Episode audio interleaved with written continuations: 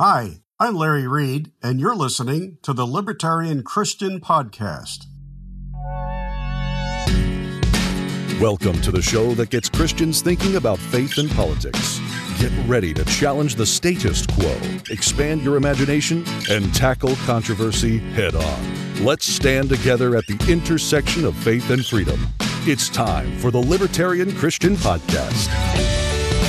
Welcome to another episode of the Libertarian Christian Podcast, a project of the Libertarian Christian Institute. I'm your host, Doug Stewart, and today we are going to talk about the world coming to an end. Art Carden is with me to help alleviate some of my fears about the world coming to an end because there's there's lots to talk about in the news and I'm a little afraid.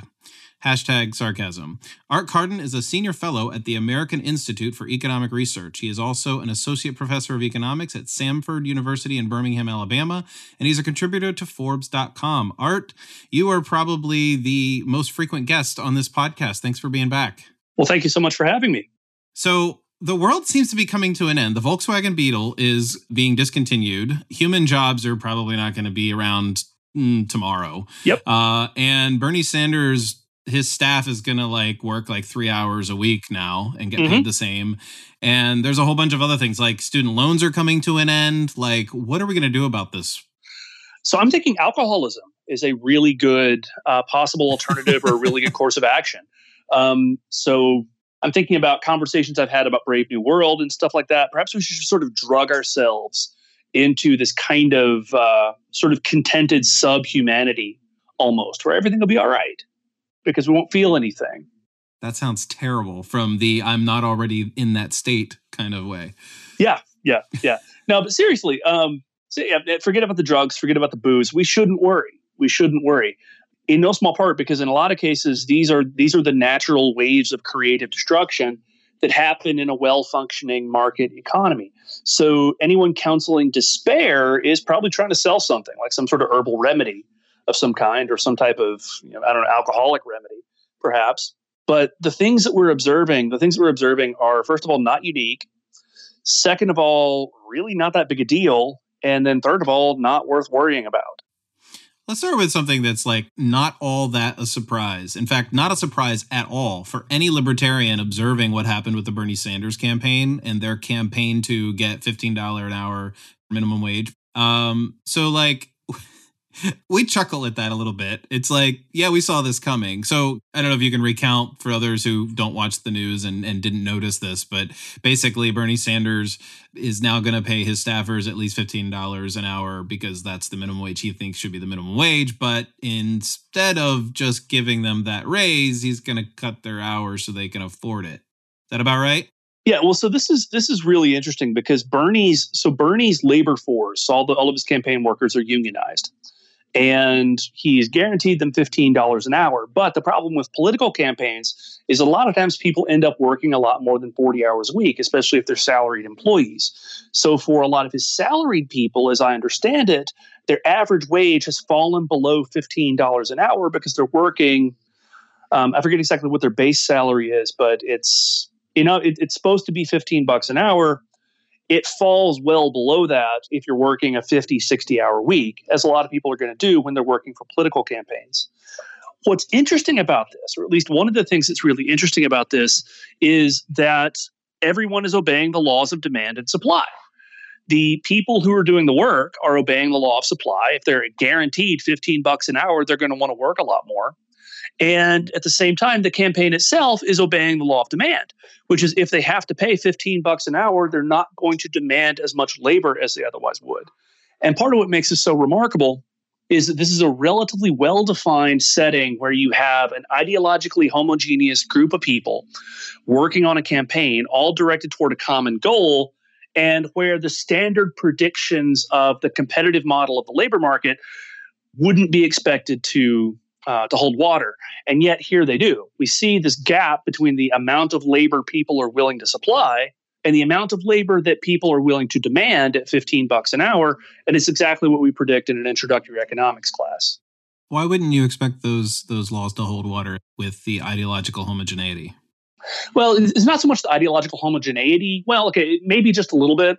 It's that in this case, you're talking about a very, very narrow labor market where if you're if you're a, dyed in the blood Bernie bro, then the demand side of the market for your services as a campaign organizer for a Democratic socialist candidate is going to be pretty thin. So there might be, so, so one could argue that there might be some monopsony type of elements. And monopsony is when there's a single buyer in a market, but there might be some monopsony type elements to this particular market. And yet, it looks like it looks again like what we're getting, like we're exact, exactly what the basic model of economic of the economics of the labor market that we teach in our introductory classes is describing this accurately. So I can imagine to, you know, in a few years from now, you know, just this theoretical campaigner for Bernie Sanders seeing what happened here and thinking, wait a second, there's some economic issues going on here. Maybe I should rethink what I think about demanding such a wage or enforcing that wage federally. Uh, and then I could see, and then the, you know they they kind of come our way on the issue, even if it's not you know they don't become full libertarians. And then I could see the other side, another person saying, "Oh my goodness." You mean I'm going to get paid the same salary and they're going to make me go home after 35 hours? I don't have to work 60 now? And seeing that is actually a good thing because that frees their time up to be actually productive in the economy if they go get another job. True. Okay. And I think that's important. A lot of people are looking at this and saying, oh, well, clearly this is to the benefit of everybody who's who's working because they earn the same amount of money for working less. But again, they're willing to supply more hours they're willing to supply more hours than the Bernie campaign demands at 15 bucks an hour. Yeah, sure, they're going to have more free time perhaps, and maybe they can or maybe they will go out and do something else. But the central or the, the very, very simple fact remains that by guaranteeing people 15 bucks an hour plus full benefits and all the other stuff that they're getting, they have, in, in a very, very small context, driven a wedge between the amount of work people are willing to do and the amount of work that the Bernie campaign wishes to hire. So maybe they should just hire robots to do the campaigning. Maybe they should. Maybe they should. And to a certain degree, to a certain degree, they have. In a lot of ways, a lot of campaigns are relying on types of artificial intelligence. It's basically what the statistical analysis of big data is. I know Bernie has he has a special app, I guess you can use if you volunteer for his campaign. And here's a certain irony that he is willing to accept the free volunteer labor of people who are willing to work for him for literally nothing. Um, you can download the Bernie Talking Points app or whatever that tells you, helps you to figure out what sorts of things you should talk about if you're going to be an evangelist for uh, for Bernie Sanders. So an awful lot of stuff is already being automated. The fear that robots are coming for our jobs, however, turns out to not fully be borne out in the data. So, you know, thinking about robots and artificial intelligence and automation and things along those lines, you know, we could talk about the checkout register and how we do self checkout and things. I, I, guess I would want to know, Art, when you go to the grocery store or to Costco or wherever you might see the self checkout and you have an option to to use it, do you do you personally use it? I personally do not because I want to save the labor of the people who would otherwise be checking me out, which is completely a lie. I, I, I tend to I, I tend to like using self checkout when it looks like it's going to be faster. If um, going to one of the human operated cash registers looks like it's going to be faster, I'll do that. Um, I don't have any particular opinion on. I, I don't use self checkout for the sake of using self checkout. I don't use a human cashier for the sake of using a human cashier.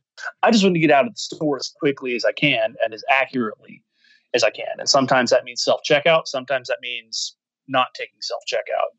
You know, it's interesting that the discussion that kind of happens online. You know, people post things on Facebook and say, "I am not working for you know the grocery store. You know, they I want to pay people to check me out." Which eh, that's one side of it, and the other people are kind of like, "Well, why wouldn't we do this? It doesn't really take away jobs on the on the aggregate and and in the end."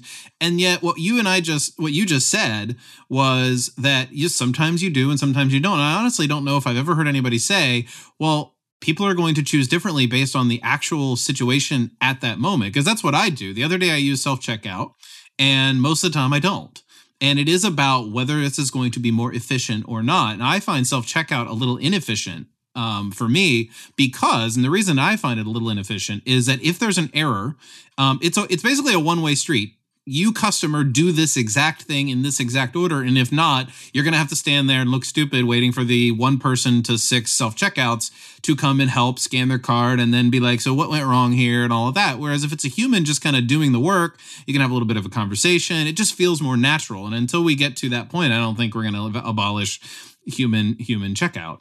Um so anyway why the other thing, and maybe maybe you've written about this more directly, but why aren't people thinking about the jobs created by the people who created the self checkout machines? Because it's not immediately apparent.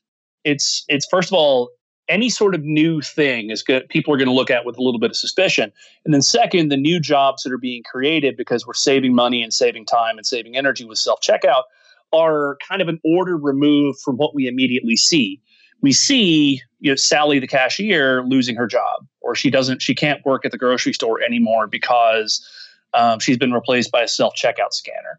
What we don't see is all of the stuff that all the new economic activity that takes place because we save money using self checkout or because because Target say saves money using self checkout.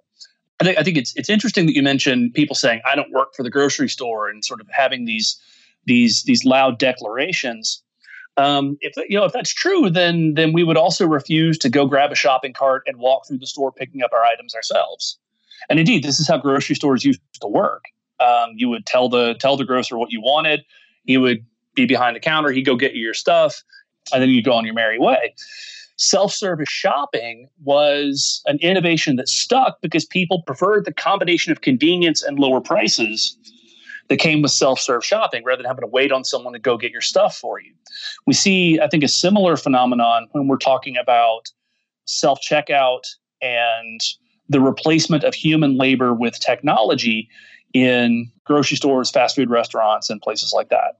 So I don't I don't buy the I don't buy the idea that the that the, the store is asking you to illegitimately do labor on their behalf. Um, the prices are lower because you're doing at least some of the work yourself. You can, if you want to, go to a full service place, but the market has sort of spoken, and full service stores like that have uh, have gone the way of the dodo, so to speak. Yeah, well, I don't even know if I could find a place that's a full service. I mean, there are elements in a grocery store like the deli where, you know, you don't want customers, you know, just like there's no make your own pizza pizza place still. But um yeah, so I don't even know if there's a place to go for that. You know, and that Sally, that Sally who no longer needs to do cashier, the thing is, it's not like she lost her job. She's now managing six cash registers that are self checkout and making sure they're efficient.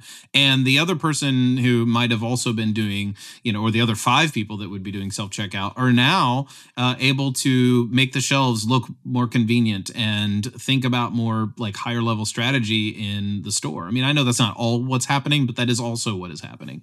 Well, one thing we do need to acknowledge is that even even in the long run, there can be some people who are unambiguously worse off as a result of any type of technological change. That's something a lot of economists don't want to admit, a lot of libertarians don't want to admit.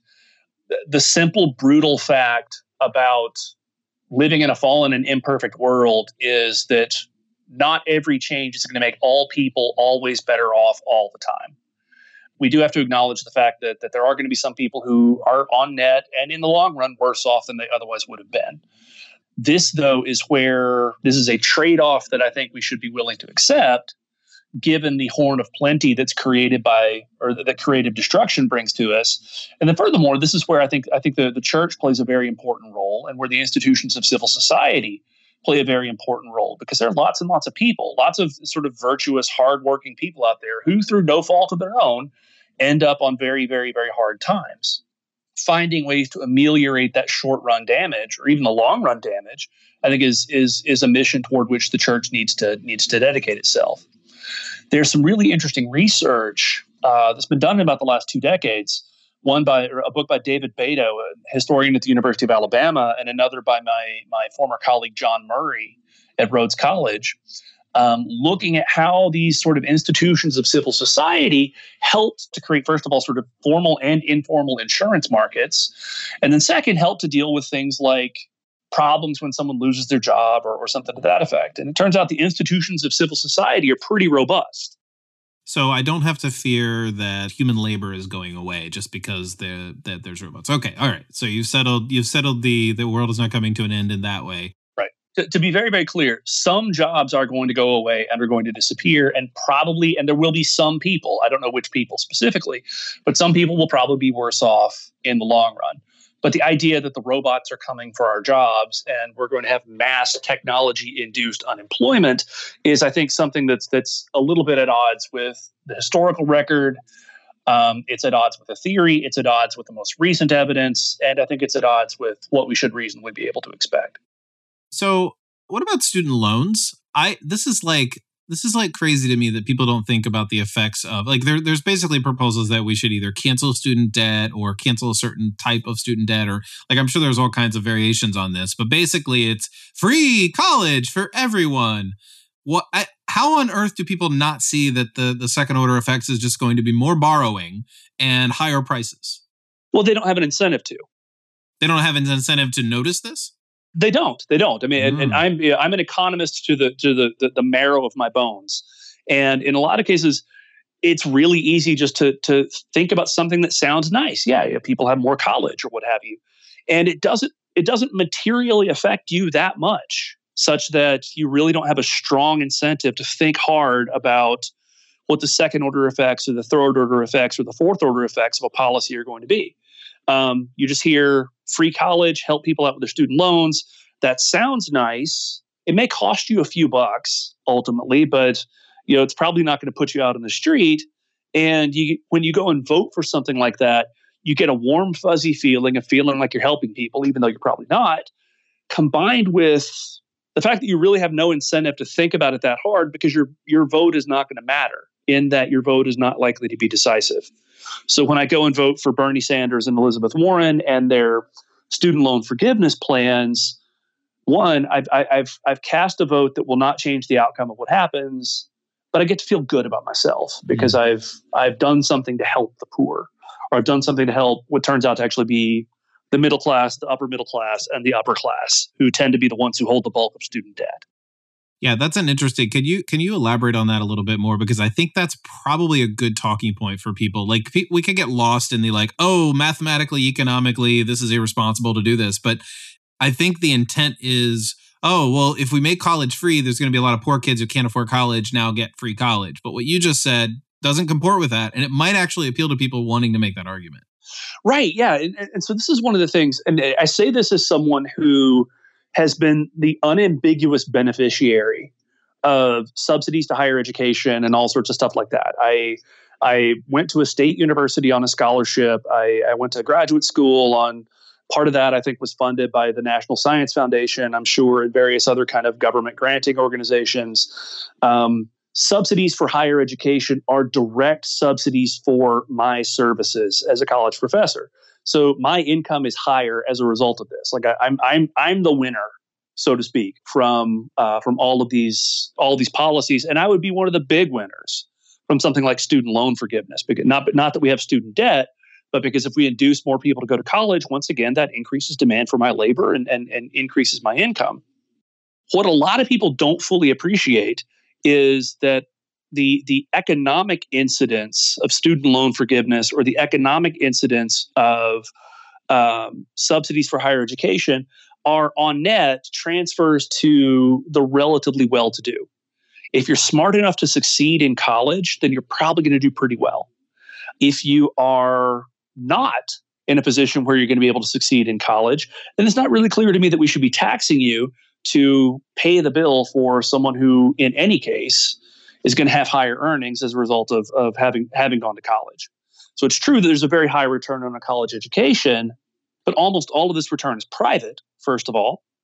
And almost all of this return accrues to people with very high human capital.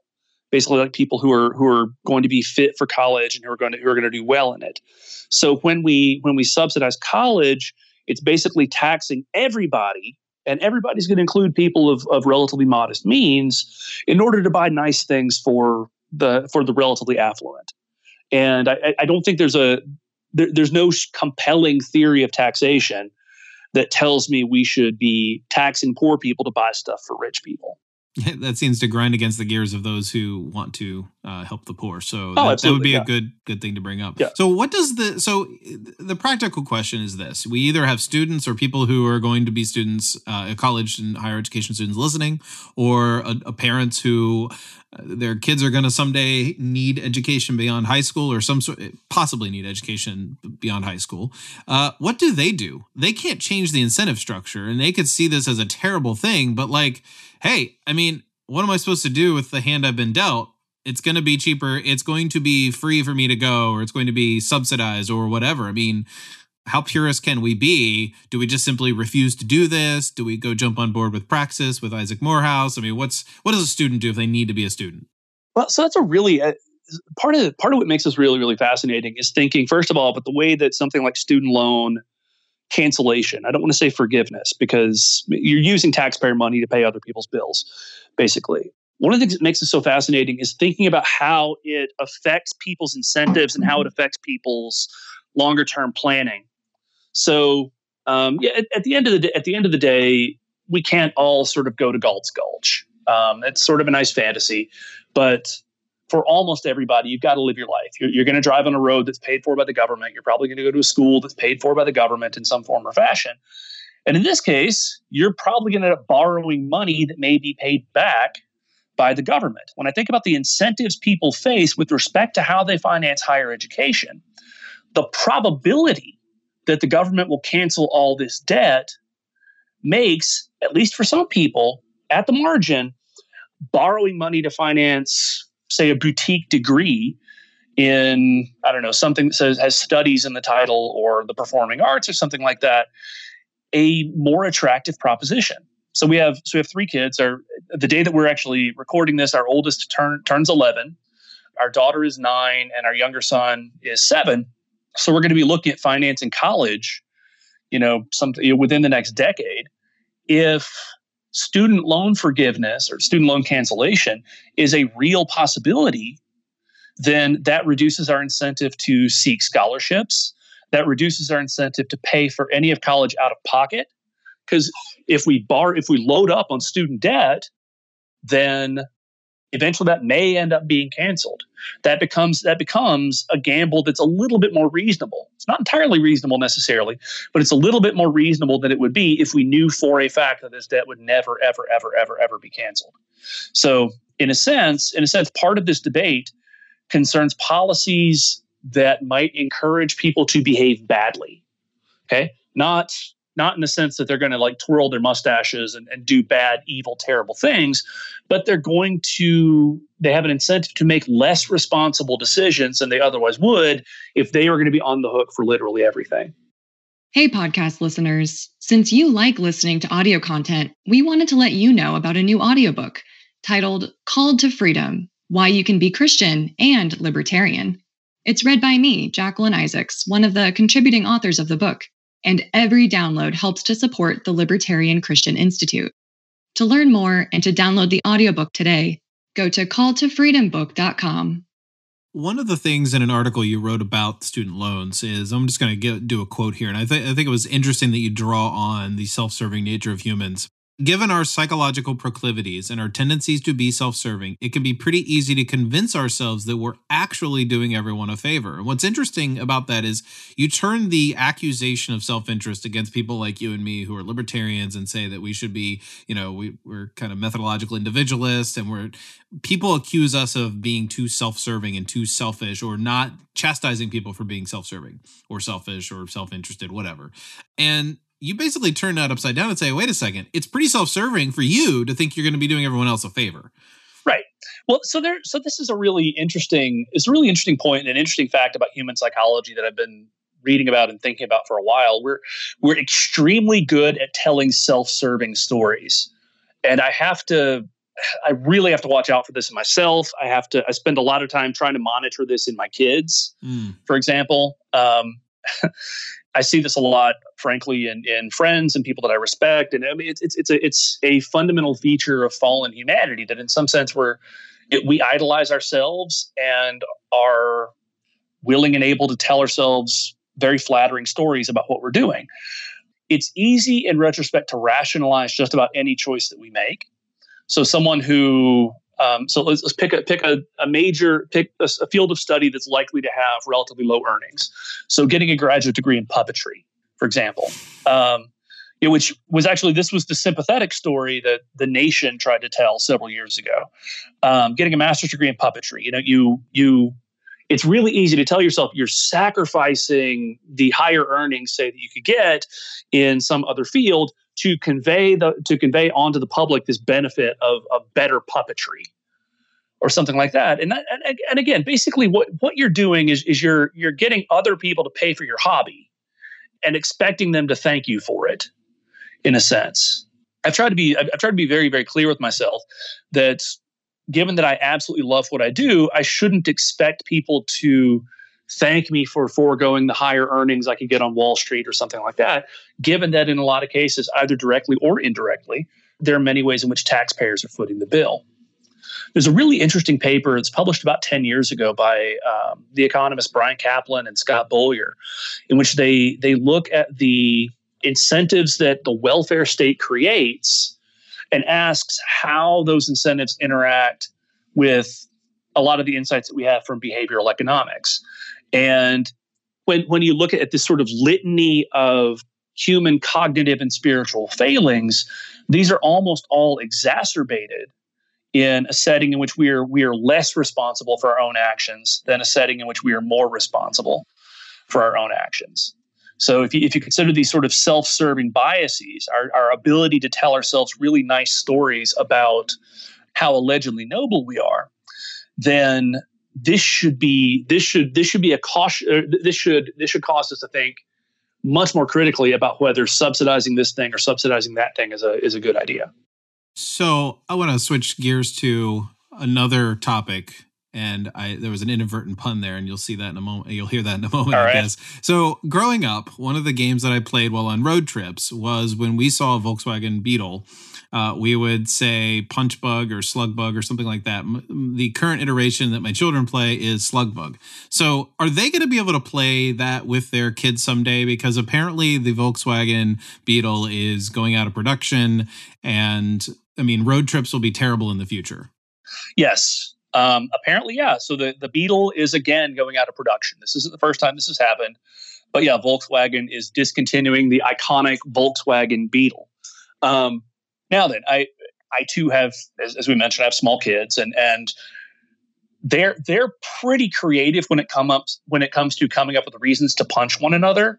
So they'll probably just be able to substitute a different car. I, I'm not really that I'm not really that concerned about you know my my kids for example lacking opportunities to beat each other up but yeah there is there is kind of a sense in which we we lose something important with the discontinuation of, of this iconic car but when we think about who's really calling the tune in a market economy it's not some sort of dictator somewhere it's not even volkswagen executives sort of again twirling their sinister mustaches and saying we're going to destroy ironically, given that it's a German company, this piece of the American experience, which is playing slug bug with your with your brothers and sisters on long road trips, it's consumers. They're they're saying they're voting with their dollars against the Beetle and in favor of a lot of alternatives. So, for example, I think if, if I remember correctly, Volkswagen is planning to really ramp up production of one of their electric vehicles, and therefore they're they're moving the production and again to heap irony upon irony, they're they're closing down production of their of their their German car in Mexico that is part is kind of an American icon. They're they're closing down their their Mexican production facility in order to substitute to a different kind of vehicle. And when we look at this, it's not some awful, terrible bit of Americana that's being destroyed. Rather, it's it's consumers voting with their hard-earned money for something other than the Volkswagen Beetle. And that is something that I, I don't I don't see that we should have any problem with. So this is sort of creative destruction, yeah, you know, like cu- happening before our eyes. Because Absolutely. I mean, while on the one hand it's it's iconic, and you know, even if we if it's not the kind of car for you or me, uh, you know, it is for other people, and it's kind of a cool thing to see on the road or whatever. And you know what, I'm not gonna mourn that in 40 years you know i only see one every couple months you know because some some guy has an antique that was made in 2005 uh, or whatever because i mean people are going to hold on to these for longer. Uh, but you know this is creative destruction at, at work. Should i invest in vw ownership and like hope hope the price goes up so that i can like sell it in 15 years? I mean is that something that uh, uh is that good economic advice? Uh no it's not. And i'm going to say for for a, a couple of different reasons. First yeah, a, a, VW first a car is it's a it's a you know it's an asset that deteriorates, so it's it's difficult to maintain. Second, as I understand the evidence on collectibles, they actually do tend to have a lower rate of return than sort of more straight up financial assets. One of the reasons for that is because collectibles are fun. You know, if you hang a painting on your wall, you've got this beautiful painting. You know, that's a source of, of happiness and a source of, of what economists call utility. So the financial return on something like a Volkswagen Beetle is probably not going to be not going to be that great. Third, cars are pretty easy to steal. And fourth, to kind of uh, to kind of bring it back full circle, there are going to be lots and lots of hidden costs associated with ownership of a VW Bug that you're not going to get that you're not going to have to incur if you just put the money in a mutual fund. So while I, am not a I'm not a certified financial planner, um, and I'm really not sure. I, I, honestly don't know the legal status of offering this advice on a podcast. But any listeners, if you really, really, really love cars, then by all means buy one. If you if if this is if if you're a car guy or a car girl, and you treasure these types of vehicles, sure. If you're just looking for a place to park some money um, in anticipation of a higher return, then I would say put it just put it all in a stock market mutual fund and forget it.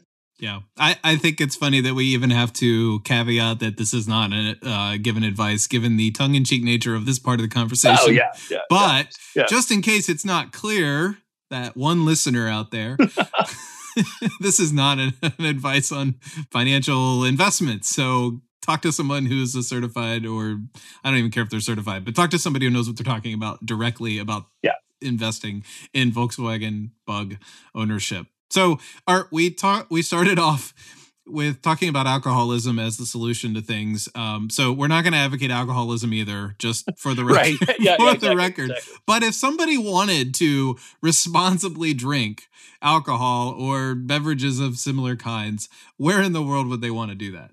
They would not want to go to a communist country. They'd want to stay in the United States. They want to stay in Western Europe. They want to stay in Australia or New Zealand. They want to even stay in a liberalizing economy like uh, like China. Um, really interesting book that was just released today. Today I think today or yesterday um, by our friends Bob Lawson and Ben Powell called "Socialism Sucks." Two economists drink their way through the unfree world.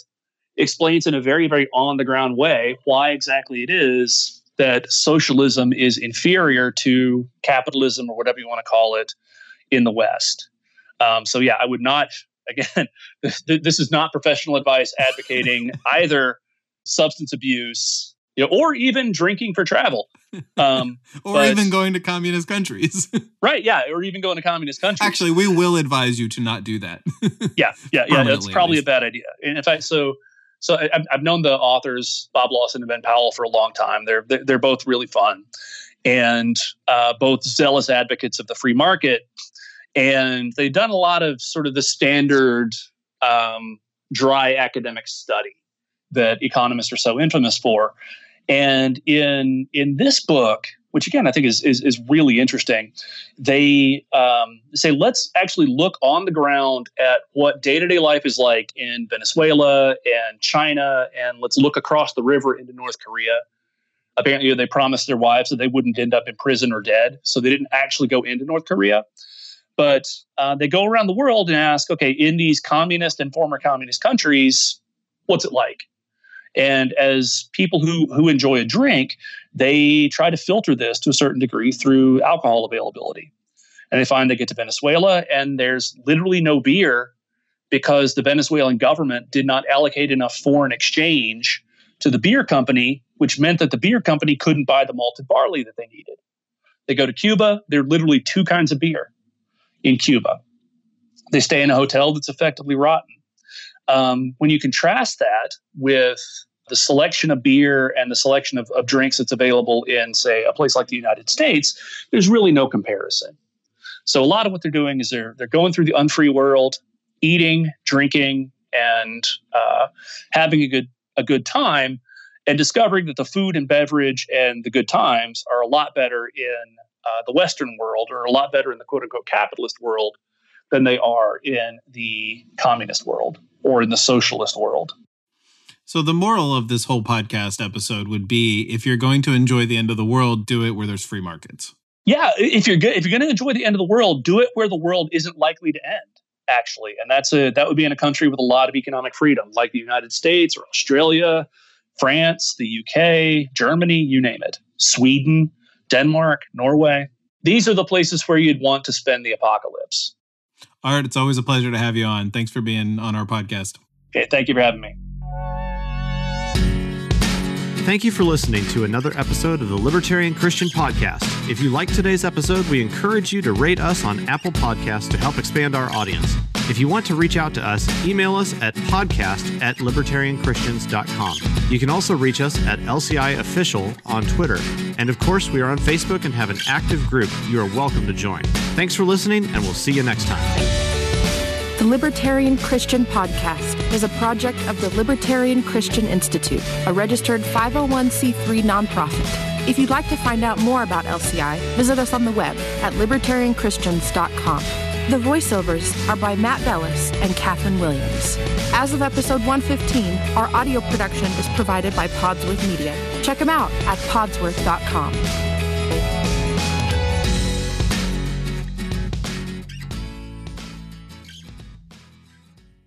So there's an app that tells a Bernie supporter what to say. I think so. I think so. I, I just well, that kind of takes the it. intelligence out of the artificial intelligence, then, wouldn't it? well. Okay, that's being Well, okay, a little on the mean side. Okay, okay, that- okay, sorry, I okay. had to get That's my yeah. joke That's in. that's kind that's kind of that's kind of mean, but um, it's it is to to the to the extent that, the, that these are that these are intelligent things to say, or that, that we're trying to figure out what message resonates with people. Then yeah, it absolutely is a it, it absolutely is an, an application of artificial intelligence to the campaign problem. Parenthetically, part of what makes this such a knotty issue, and what makes um, kind of being an economist or being a libertarian economist and a libertarian Christian kind of a knotty issue is you, you look at the stuff that, that Sanders says and the AOC says about um, things like minimum wages and whatnot, and, and it just it just looks absurd. But at the same time, they're also very much on the side of increasing immigration and presumably reducing military adventurism abroad. So it's not immediately clear to me that that on net we wouldn't be better off with crappier labor market regulations, say, and a higher minimum wage coupled with fewer wars or something like that. But that's a digression. Yeah.